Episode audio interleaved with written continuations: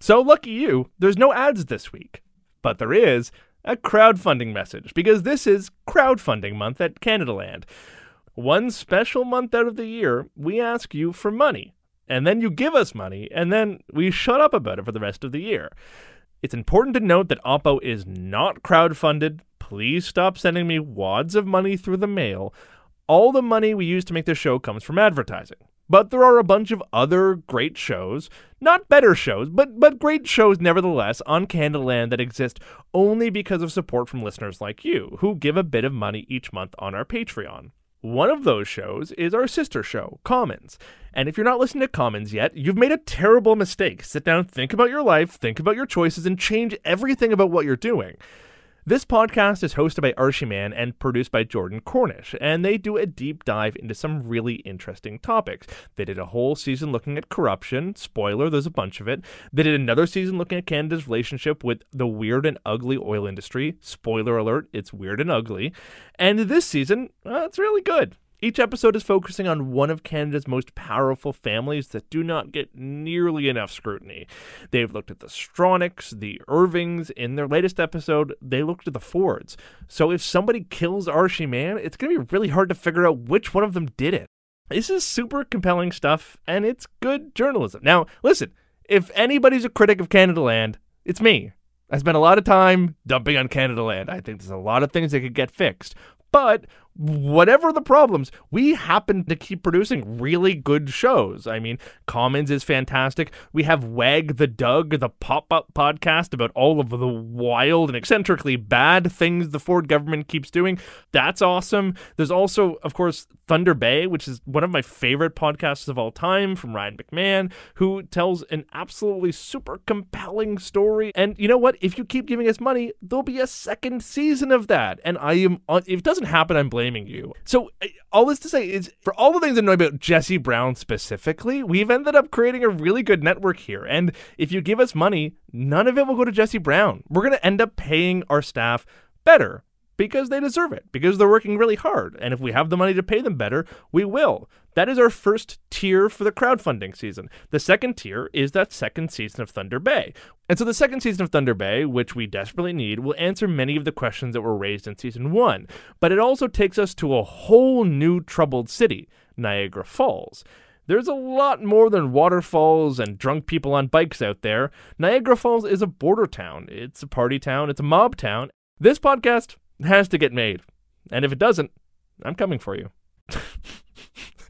Should I keep threatening all of our Patreon uh, contributors? I don't know. I think it's working. So go to patreon.com slash Canadaland and consider throwing in a few bucks. No, no, no, more than that it's in American dollars, so take whatever you are going to give in Canadian and then quadruple it. And that's how much you have to. Yeah, that's right. That's how conversion works. Now, you don't have to give us money. You're not going to lose anything. You'll still get all this content for free. Nothing will really change. But you need to keep listening to this stuff, and we can't make it without money. And if you do do it, there's some perks. Like if you give five American dollars a month, you get all of our podcasts ad free. That's pretty cool. Think of all the time you'll save if you don't have to listen to advertisements every episode. You also get a bottle opener so you can drink beer while you listen to us talk. Otherwise, you'll have no way of drinking beer. And the more you give, the more you get. Like if you give $50 a month, like your Mr. Moneybags, you get a special edition fragrance. is this real? This is um, apparently we have a fragrance. There's Canadaland the smell. That is not a joke. I'm learning this for like literally just now, and I hope it doesn't smell like Jesse Brown. Anyway, you're probably not chipping in to smell like Canadaland. You're doing it because it helps us produce the really good shows that exist on this network. Yes, Oppo is funded by advertisers, not crowdfunding, but you're supporting the media company as a whole. And if we hit our second tier, I will pie Jesse Brown. We haven't discussed this. I'm just committing to it right now. So thanks for listening, and seriously, think about it. This is the only month out of the year Canadaland does a crowdfunding pitch, and this is the longest time we'll talk about it on this show. So I'll say it again, but really slowly. Go to patreon.com slash Canadaland and throw in a few bucks a month. Thank you. From Canadaland, this is Oppo.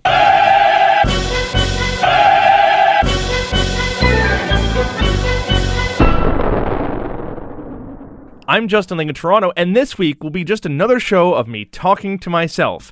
On this week's program, the NDP, not socialist enough? And then we dive down on the issue that nobody is talking about the metric system. All that. Justin. What? Shut up. Jen? Is that you? Oh, yeah, it's me, and I've been listening. You are talking way too much. Jen, you're back. I had no idea. Yes, and let me tell you, I timed that birth just beautifully. Like that was that was miraculous. I managed to skip the entire writ period. It's I'm perfect. so jealous. I'm gonna have a baby next election. oh man, I totally recommend it.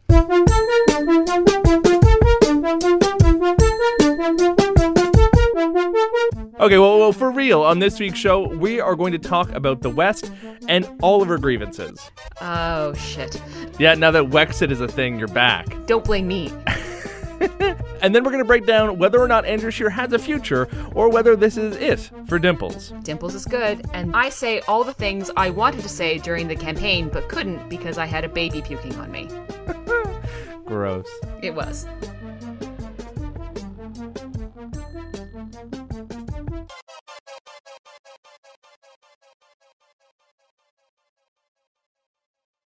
So Jen, you got to skip this election, and I, I feel that really isn't fair. I mean, I feel I feel it isn't fair to you. I'm sure you have a whole bunch of bullshit to get off your chest after that miserable election. So so hit me with it. What made you angry during this campaign? All I really remember was that it was the worst election in Canadian history. It was the worst election. It was the best election. Uh, I also cre- created a little list of uh, idiotic things that I remembered at the time and then subsequently totally forgot happened. Oh, okay. Well, lay it on me, Jen. Okay. So remember how there was that story about ju- how Justin Trudeau had drinks or maybe didn't have drinks with Faith Goldy? Oh, yeah. I actually legitimately forgot about that. What about Elizabeth May and her disappearing coffee cup? A photograph of you was photoshopped to show you using a reusable cup with a metal straw, when in fact you didn't use that cup and that straw. I I remember that one uh, only because I saw her the day after, and she looked tired. That time, then Judy Sgro said that Justin Trudeau's blackface was just an example of him honoring black people. in the black community have told me that how much more love they have for the prime minister. That he wanted to have a black. He took great pride in that too. Uh, yeah, yep. That was pretty bad. that Uh, was pretty or, bad. or how he gave like this weird quasi comedic apology to two black twins, and then this, it was so awful that it never saw the light of day except on TMZ. oh yeah, at the school, the nursery, with the little children. Yeah, yeah, yeah. Why did you paint your face brown? Ooh, um, it was something I shouldn't have done because it hurt people. Yeah, that was bad. Also, how the CBC tried to sue the Conservative Party of Canada, um, putting one of their top anchors' names on the suit, presumably against her will, in the midst of an election campaign. That one's vivid in my memory. Yeah, Do you remember the Conservatives' campaign slogan? it's time for you to get head. I believe. Okay, you're the only one. Do, do, do you remember how uh, the Rhino Party ran another Maxime Bernier in his riding of Beauce? I do. As it happens, just a, a brief aside. I actually got to meet the leader of the Rhino Party uh, just before the election, uh, and he explained to me how he found that Maxime Bernier, and it basically came down to him going on Facebook and messaging every single Maxime Bernier he could find in Quebec. Uh, Most of them told him either fuck off or absolutely not, until he finally found one one Maxime Bernier in Montreal who said. I am very interested in this. Do you remember how there was that whole terrible whisper campaign that Justin Trudeau slept with a student when he was a high school teacher that turned out to be complete nonsense? I do remember that one, and th- that the Conservative Party put out a press release uh, pouring gasoline onto those rumors. Yep, remember And that. do you remember how like every single uh, media organization had this team of fake news reporters, and basically the only one who actually stepped up to debunk it was you? Uh, yeah, yes, I, I do remember that. Uh, yep. Yep. Not much to say about that. Yeah, so like how how basically all of these people were giving you and me terrible shit on Twitter for having the audacity to point out that these fake news um, bureaus were kind of focusing on weird and wrong things. And then when an actual piece of major disinformation concerning the prime minister came out, none of them actually stepped up to do the work to debunk it, except you. I didn't do much work. It just wasn't true. It's very easy to debunk something that's not true. What what else am I missing? What what else? Oh yeah, the, the all of these weird uh, tweets and uh, reports about leaders falling over and planes dropping into buses and yakety sax style like me- like tr- election metaphors. There was also the two campaign planes. This is quickly the greatest hits of this election, um, like the greatest B sides, all of the the singles you never wanted to hear. Um, that's it. That's all I remember from the election. Okay, that's a terrible set of memories. Like you're gonna need to go to a like Eternal Sunshine of a Spotless Mind style memory wipe clinic to save yourself from that. Let's put it this way: every single time I stared down on my newborn baby's eyes and thought to myself, God damn it, this is boring. I want to write something. I would then, you know, open a newspaper or turn on the television and look at what was happening in the campaign and be like, nope. That's fair. I had that same feeling uh, a lot, and I was actually covering it. So, what were your favorite memories of that election? Oh, it's just looking back, it's just sort of a hazy fog. Um, nothing.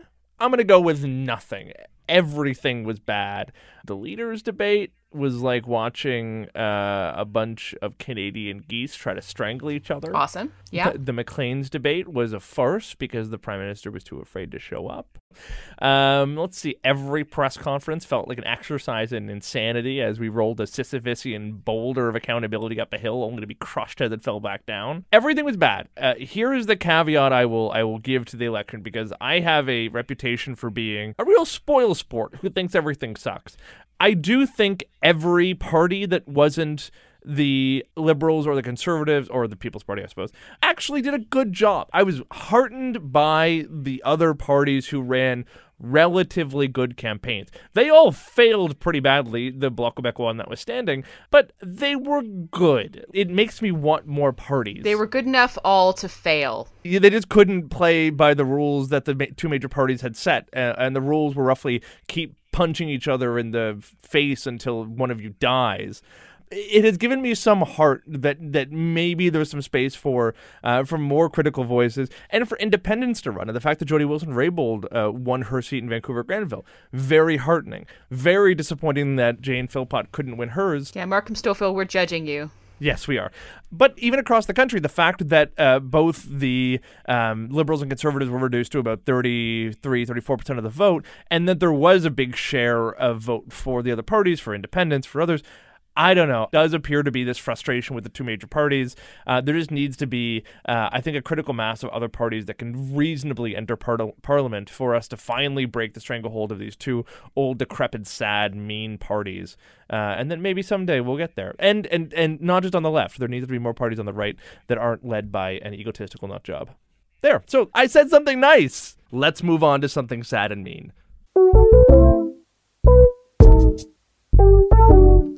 So, does Andrew Scheer have a future? I understand from Andrew Scheer's Twitter feed that the Conservative Party did pretty great in this election. Uh, according to the Conservative Party, they have now formed the largest official opposition in, wait for it, Canadian history. I mean, never mind that the House is bigger and that as a percentage of the seats in the House, this is actually one of the smaller official opposition caucuses, and ignore the fact that the Tories have actually lost votes in both Ontario and Quebec over the previous election. They did a great bang up job, Jen. There's nothing wrong with how they did anything, and it was a smashing success. With more support from coast to coast, and with an endorsement from the Canadian people that we are the government in waiting. Well, they're they're doing what losing parties do, and that is they're trying to see the bright side. They're trying to like spin some positive PR for themselves. The problem and the reason why you you're already seeing this Conservative Party and Scheer make the media rounds right now is because conservatives themselves are really pissed by this showing. There was a high expectation or and a sense among conservatives that you know if you couldn't take Justin Trudeau out after the last ten months he's had, you know, amidst the SNC scandal and the blackface scandal and you know um, waning faith among progressives if you can't take the cons- the liberals out after they've lost a million votes and couldn't win the greater share of the popular vote, then you will never take the liberals out. You you have failed That's so kind of it. completely as a leader, and your strategy and your team has failed so utterly that you know the only answer as a conservative party is to fire you all and replace you with someone else. I mean, if you look across the country, I mean, there are there are bright spots for the Conservative Party. I mean, in British Columbia, they did well. I mean, you know, they they always do well in British Columbia. They have their sort of fortress uh, in the north and, and, and, sort of the east of British Columbia. They obviously were going to do fantastically in in Alberta, and they did. Um, they only lost one seat, and there was you know they were going to lose that seat, I think, anyway. Yeah, that was the Linda Duncan's old seat. Yeah, Edmonton, Strathcona, yeah. Saskatchewan. Obviously, they did they did crackerjack. Uh, Manitoba did relatively well. Really, that's where the good news ends. Well, wait, wait, wait, wait. So, because I mean, it depends on how you want to look at this outcome, right? Like, you can see this as being a really positive outcome for the conservatives, or you can see this as being a really negative outcome for the conservatives.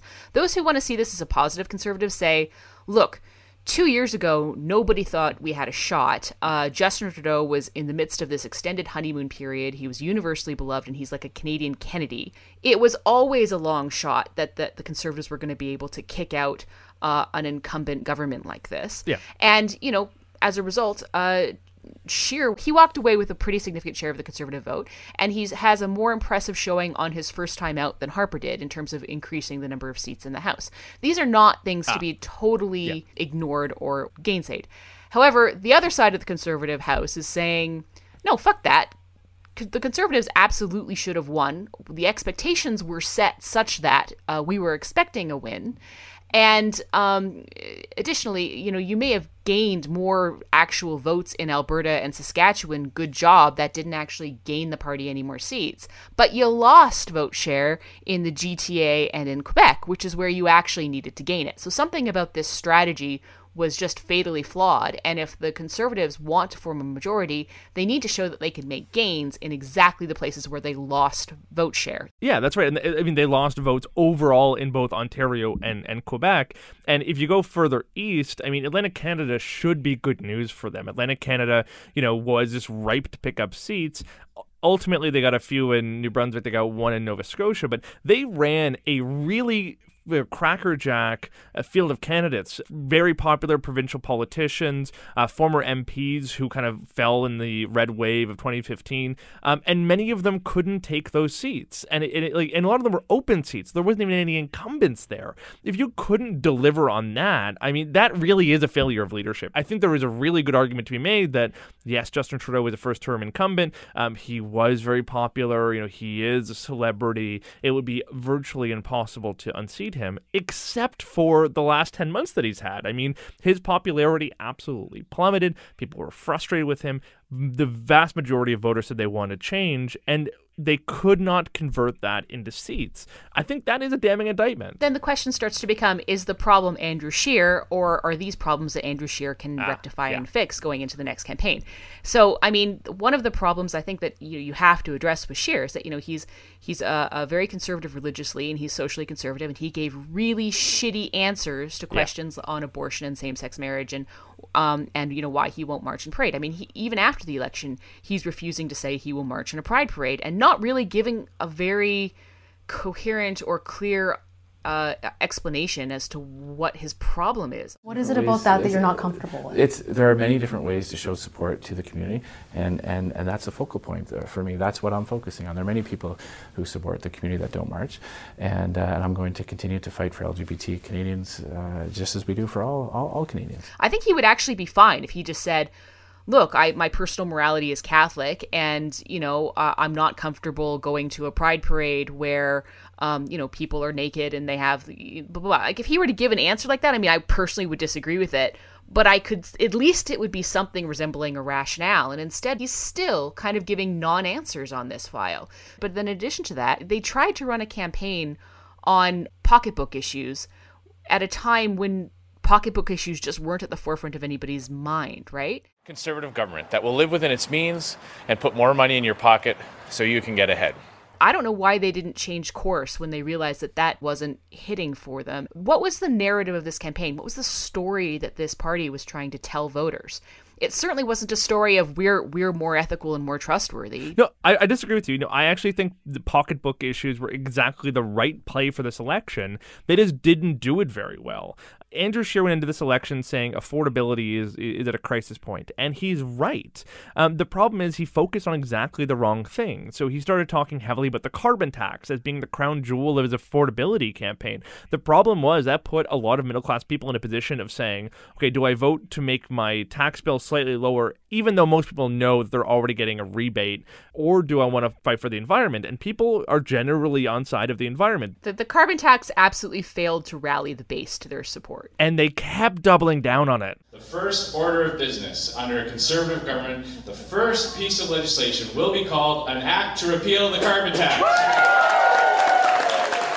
They refused to pivot off of it, even though they knew it wasn't working. And they decided to lie about it, which is the thing that I really think did piss off people. They lied about it through their teeth. They kept saying it doesn't work, it doesn't work. The carbon tax is proven to fail. It will increase carbon. Just just total bullshit that was being picked apart by literally everybody. And people don't like being lied to. They don't want to be treated like they're fucking stupid. I've also heard it said that the conservatives' lack of credible climate change plan is also what really hurt them. And I have no doubt that to some extent it probably did hurt them in pretty yeah. key places like the GTA. However, I think to say that this was a climate change election is also wrong because it's not like the liberals had a particularly credible climate change either. They came out with like a we're going to go to zero emissions by 2050, but we don't have any actual reasonable plan to get there. So I I actually don't think that like the lack of climate change plan is necessarily what did them in, but running against the carbon tax might have been what did. And I think people, a lot of people, uh, climate was a litmus test, right? They didn't necessarily need the best plan, but they wanted a credible plan. That's why people were comfortable voting liberal. They knew they could get a better plan from the NDP, but they kind of went, well, you know what? At least there's a good plan here. I can vote based on some other priorities. I mean, you know, the liberal plan gets us nearly to our Paris targets, which isn't amazing, but it's not an absolute catastrophe. The conservative plan would have increased GHG emissions by 2030.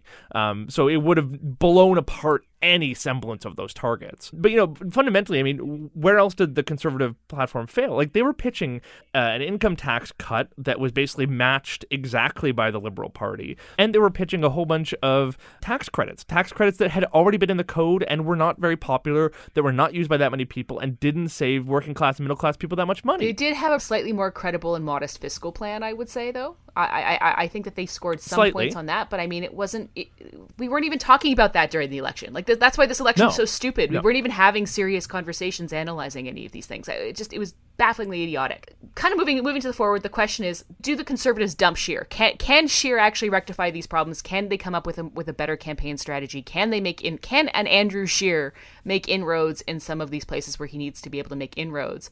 Um, and I also would point out you already are starting to see stuff come out in the media from unnamed sources, uh, specifically in Toronto, and you know presumably connected to Ford people, that suggests that there is organization already afoot to kick Andrew Scheer out. There may be repercussions from Andrew Scheer's choice to sideline Doug Ford.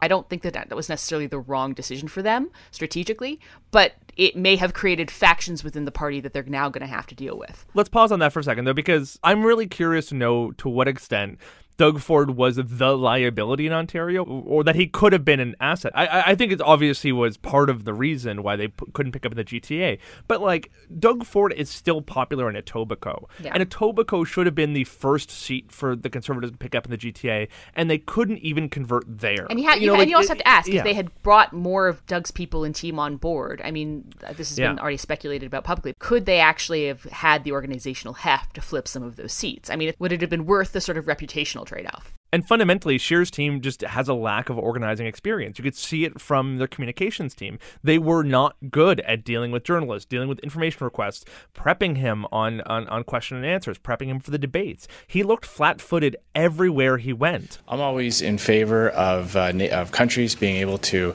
uh, chart their own destiny and control uh, their own uh, internal affairs. And And that wasn't necessarily his fault, that was his team's fault. He is a relatively astute politician. Like, you know, I've seen him in the House of Commons when his team had been very well prepared, and he gets up and he's quite good. You find yourself nodding along with him and, and, and being sort of compelled by him. And I did not see that Andrew Scheer for a single day on the campaign. He sort of stuttered. He seemed uncomfortable. He he wasn't delivering his lines confidently.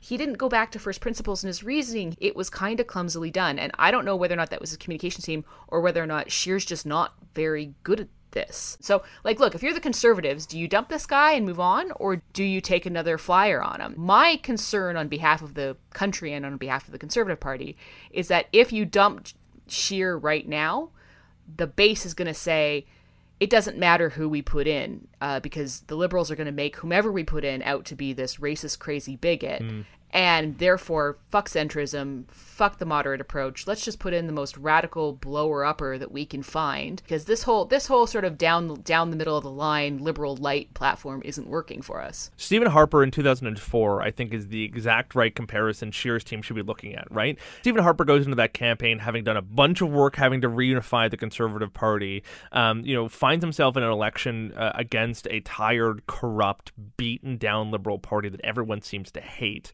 um, and and goes in there and gets absolutely defined by the Liberal Party as an Iraq War zealot, as a social conservative, as a you know a guy with a secret agenda. Stephen Harper actually announced he wants to increase military presence in our cities, Canadian cities, soldiers with guns.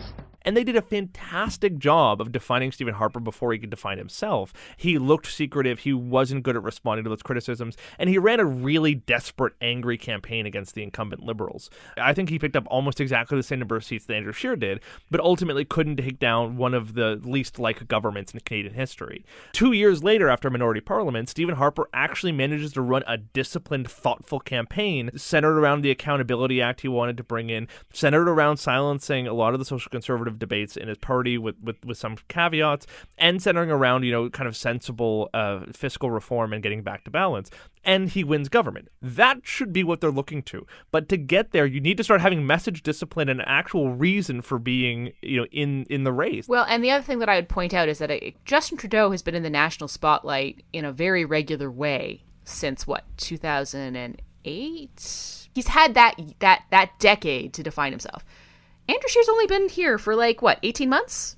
20 months? Yeah. Canadians don't know this guy, right? So it becomes easy for the, your opponents to frame you and introduce you to the public when you haven't had a lot of opportunity to introduce yourself. And my concern on behalf of the Conservative Party is that, you know, if you put another guy in there, you kind of got to start this whole process from scratch, introducing this person to the public, showing the public that they're that they're reasonable, centrist, conservative people that they can trust, that they're not crazy people.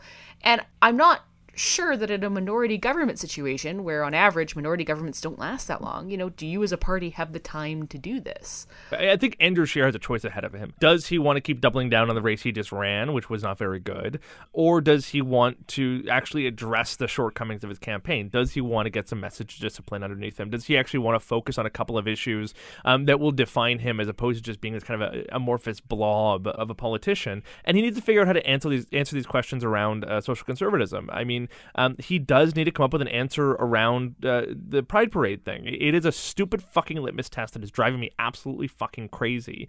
But he needs to come up with an answer. And you know what?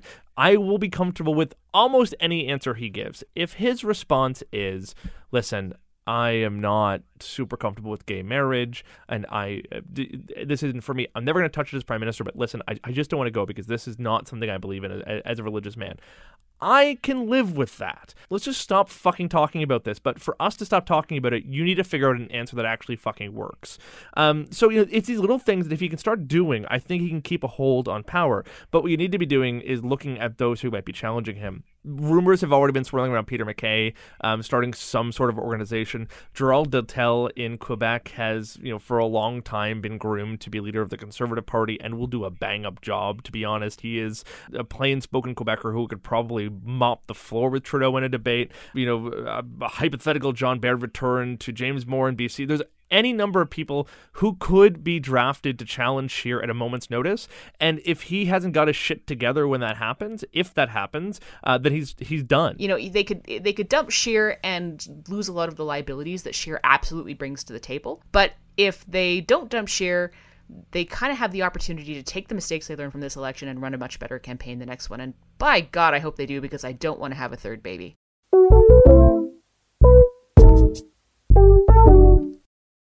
It seems news of a liberal minority has ignited calls for the West to separate from the rest of the country.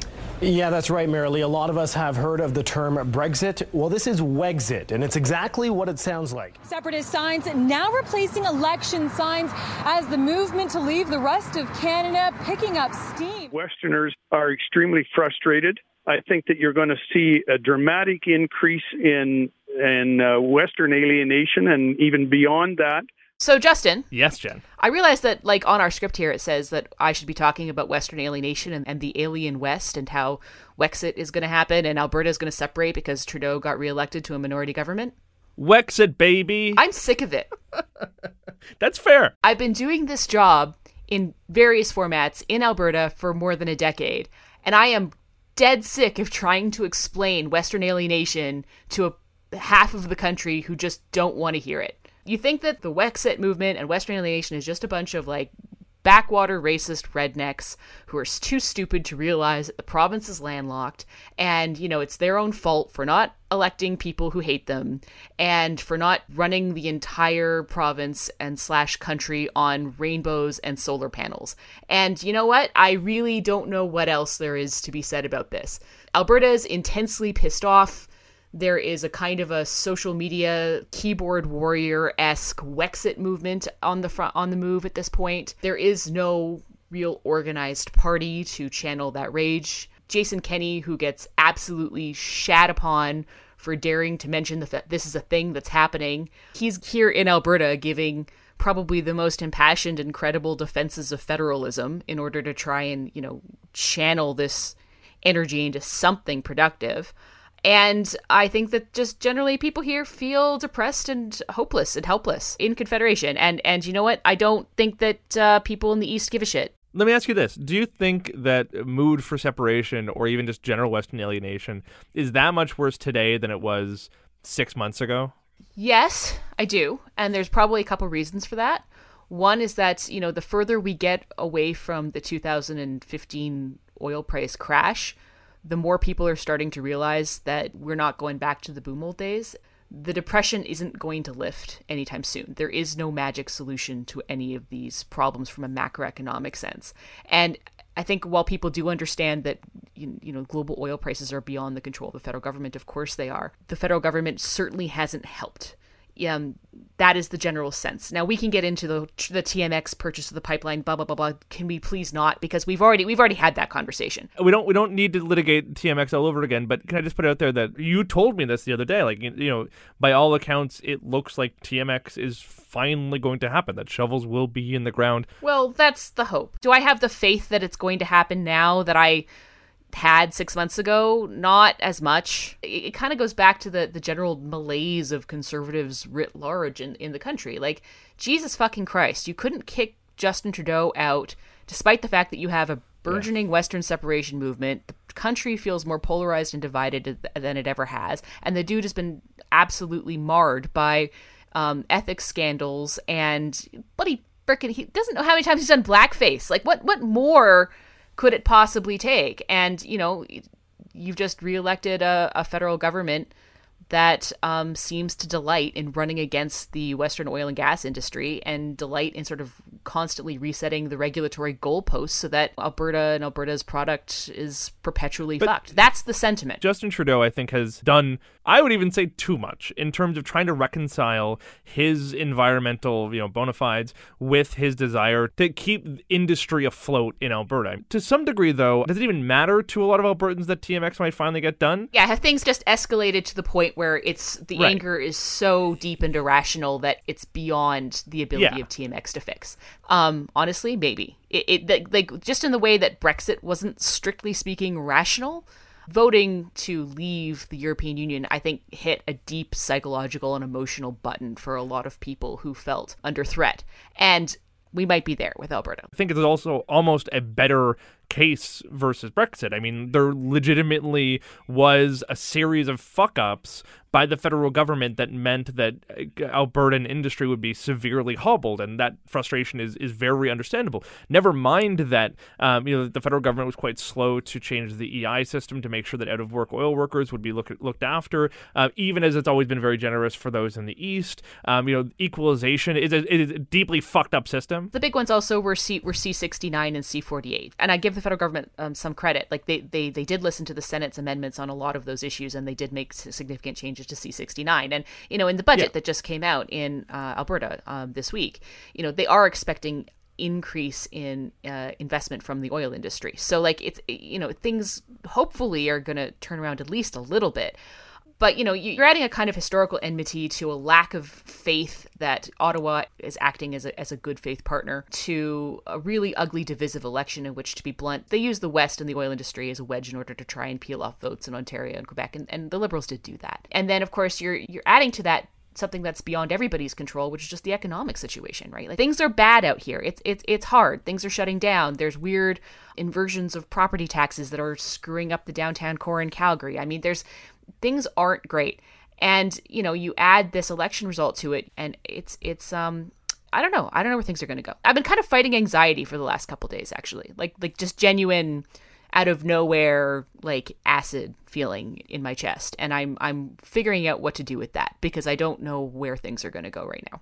I have, for the first time in forever, a, a, weird amount of sympathy for the Liberal Party here because, um, you know, on one hand, I, I, think a lot of what they've done to try to overcome the hurdles that have been set out, uh, you know, around building new pipelines, it's good. And and even though they haven't got a lot of credit for it, they've tried their best to to actually get things done. On the other hand, we're talking about a reality in the next several decades 20, 30, 40 years where we are going to be using significantly less oil. Alberta is obviously going to be still produ- producing oil in 20 years, but I think we do have to start talking seriously about uh, programs that get people into new lines of work that that starts on new industry, starts on new technology in Alberta. And I think like that needs to be a conversation we're having that we seem terrified of talking about because it implies that we want to put everybody out of work in that province. And I think until we start having that serious conversation, then you know Alberta will continue to be upset. I don't think Alberta Alberta is married to oil. It wants economic development like everybody. But here's where there was an opportunity during this election for the Liberals that was just fundamentally lost. Come into Alberta with that hopeful message. Like come into Alberta with with with oh, something oh, concrete. Like, hey, we get that this is happening.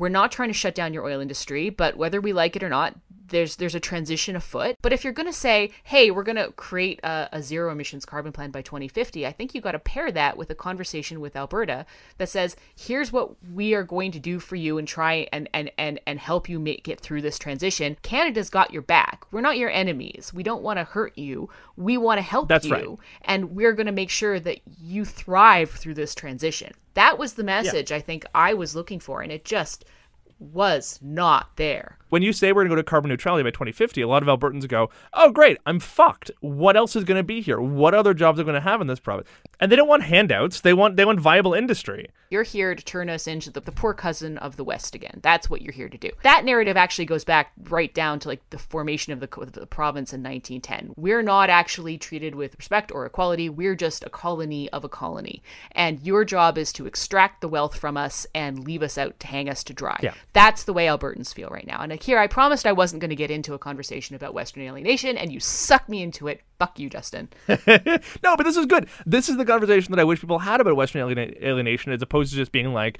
oh, those rednecks versus Ottawa's fucked and we need to separate. You know, I think there is a good conversation to be had here. Uh, a lot of people have been talking about how the prairies haven't really elected any liberals. Of course, Ralph Goodale fa- fairly famously lost a seat. There are no liberals elected in or re-elected in Alberta. And as a result, you know, there's going to be no seat at the table for Albertans. There's going to be nobody sort of representing the West. Do we care?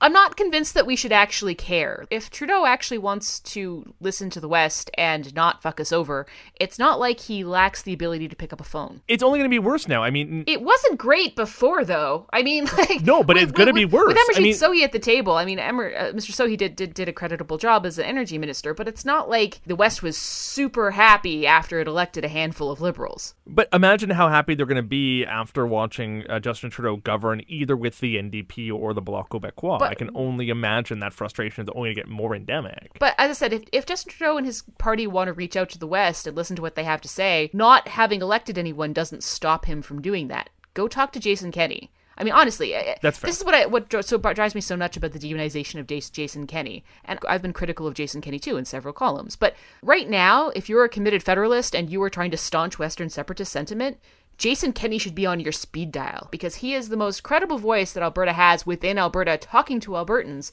about why separation is a bad plan. I don't really think that it matters all that much that we don't have an Alberta MP at the cabinet table. What I do think matters is that you have a prime minister's office and a prime minister who's been sufficiently humbled by his frankly not impressive minority government that he understands that he's actually going to have to spend some time listening and talking to people outside of his circle. And if he wasn't willing to do that before, why is he going to do it now? So I'd push back on that it's simply because, you know, it, it's not in Jason Kenney's best interest to help Justin Trudeau figure out the West. And that's not about Jason Kenney. The reality is it would be undermining his party to do No, so. No, it wouldn't. It's in Jason Kenney's best interest to get good results for Alberta. It's not undermining the conservative opposition for Jason Kenney to advocate for Alberta on the federal stage. Justin job is to have good relationships with his premiers, and he should be really pushing through the partisan crap and the ideological crap and making a real effort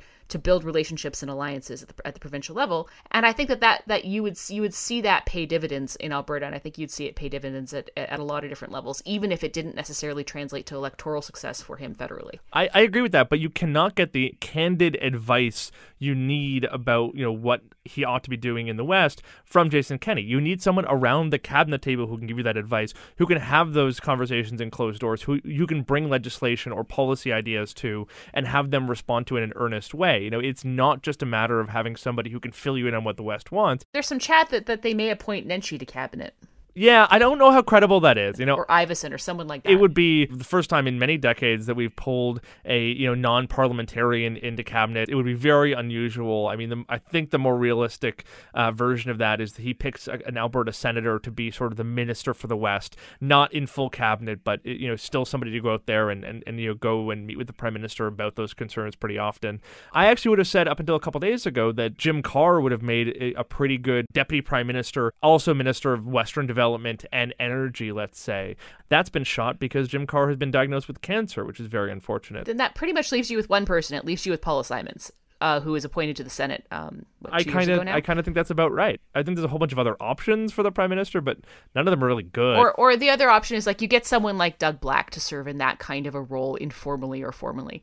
Um, but in order to do that, you would need a prime minister who's actually willing to show some humbleness and willing to reach out across the aisle to people who might disagree with him and empower those people to act as a bridge over essentially what's become a regional rift. And do I have a lot of faith that Justin Trudeau is going to do that? I mean, I'm open to being pleasantly surprised. I would really like to be pleasantly surprised, but I have my doubts.